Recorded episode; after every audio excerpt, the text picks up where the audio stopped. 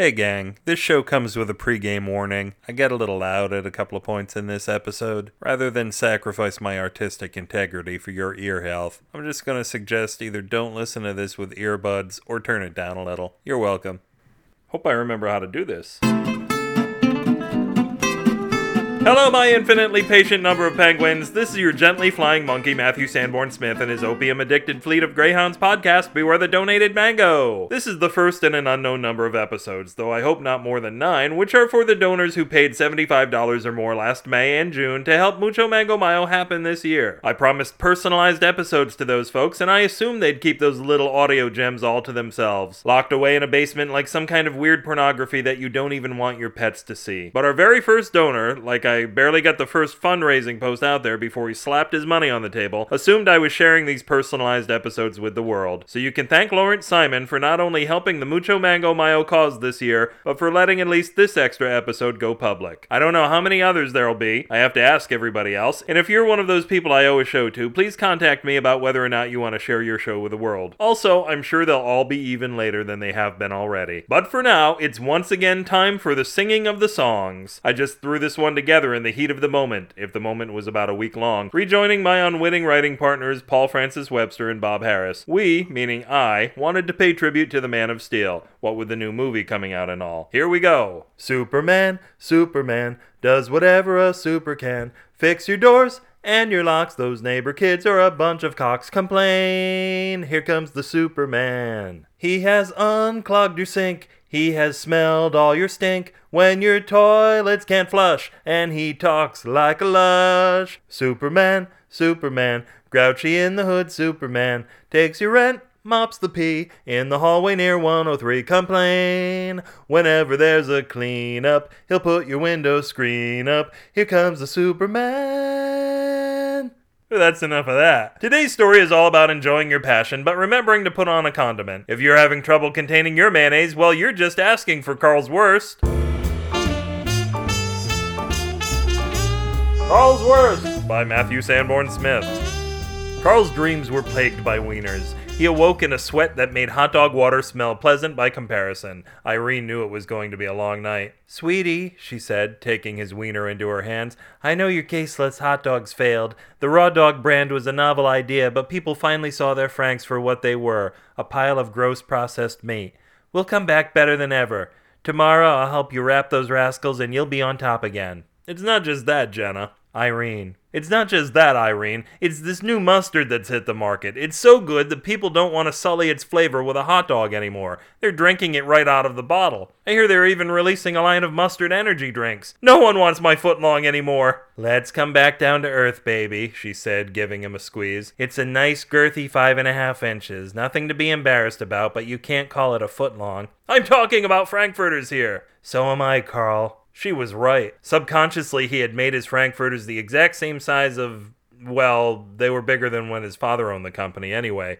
Irene fell asleep and slept like a baby, mostly because she was practical and knew their dogs were going to be terribly miswrapped the next day if she and Carl didn't get some rest. She was awoken hours later by Carl screaming from the kitchen. She put on her kitchen pants and ran to see what was wrong. I've got it! I know what I'm going to do! Carl shouted. What? I'm going to be the greatest ketchup maker ever! Talk about a poorly wrapped wiener. Irene's yawn turned into a sigh. Honey, real patriots put mustard on their hot dogs. It's like we're going to be raw dogging it all over again. Carl stared at her. She forced out all the sigh her body had left and nearly deflated herself. After a much needed inhale, she asked, Do you know anything about making ketchup? Absolutely! Carl ran to the pantry and returned with a paper plate and a large bottle of Hunter's Blood Red ketchup. He squeezed the bottle's contents onto the plate. Look, I'm making ketchup! I think the pressure has made you a bit Donald, Carl. You're not making ketchup, you're just squeezing it out of a bottle. I'm making ketchup! he screamed. Watch! He opened a drawer and pulled out a few packs of Heine's 5 sevenths ketchup they'd gotten with their burger takeout last week. He opened a pack and squirted it onto the plate. I'm making ketchup! He screamed again. I think I'm going to stay with my daughter for a few days, Irene said, heading to the bathroom. You never supported my ketchup business, Carl shouted. He grabbed a pack of hot dogs from the fridge and dabbed his wiener into a place where the two ketchups had mixed. The pack of hot dogs remained sealed. Holy cow! Jenna, come quick! Irene! Irene, come quick! When she didn't come, he ran to the bathroom where she was showering. He tore aside the shower curtain and held a ketchup covered finger out to her. Don't drip that on the carpet, she said. Forget you! I told you we shouldn't have carpeted the shower. He stuck his finger, the one with ketchup on it, into her protesting mouth. Glurp was the first thing she said before slapping his hand away. The next thing she said was, Oh my gosh. Yes, Carl said with a dripping maniacal smile. I've created super ketchup.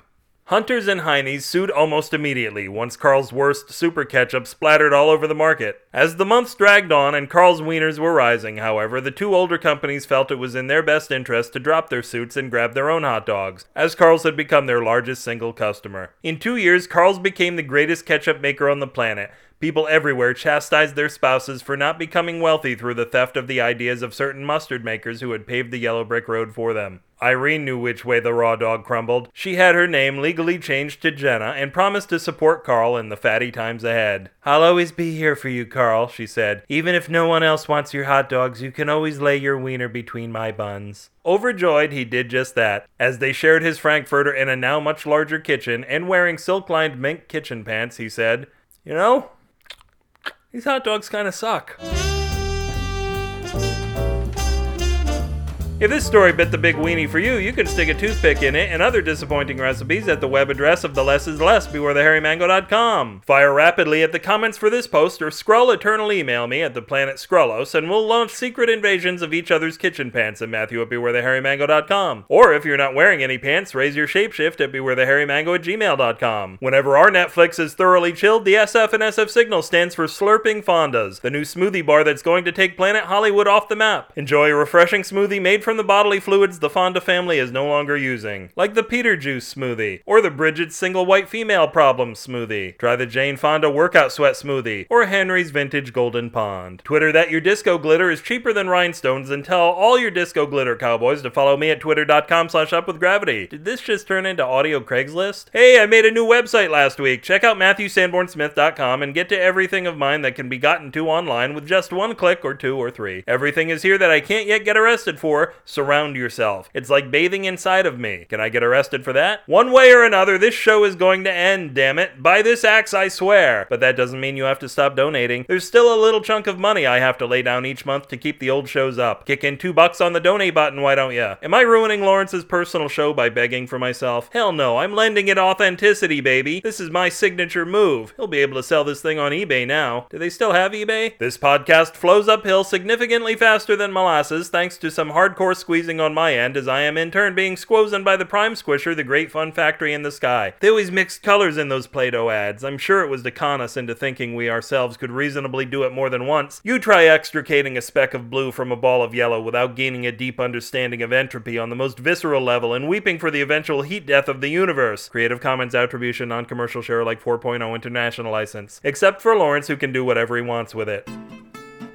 Until Frostbite falls and can't get up again, this will leave behind a gritty residue reminiscent of Matthew Sanborn Smith and tell you by the time I got to Woodstock, well, I still haven't gotten to Woodstock. Good night.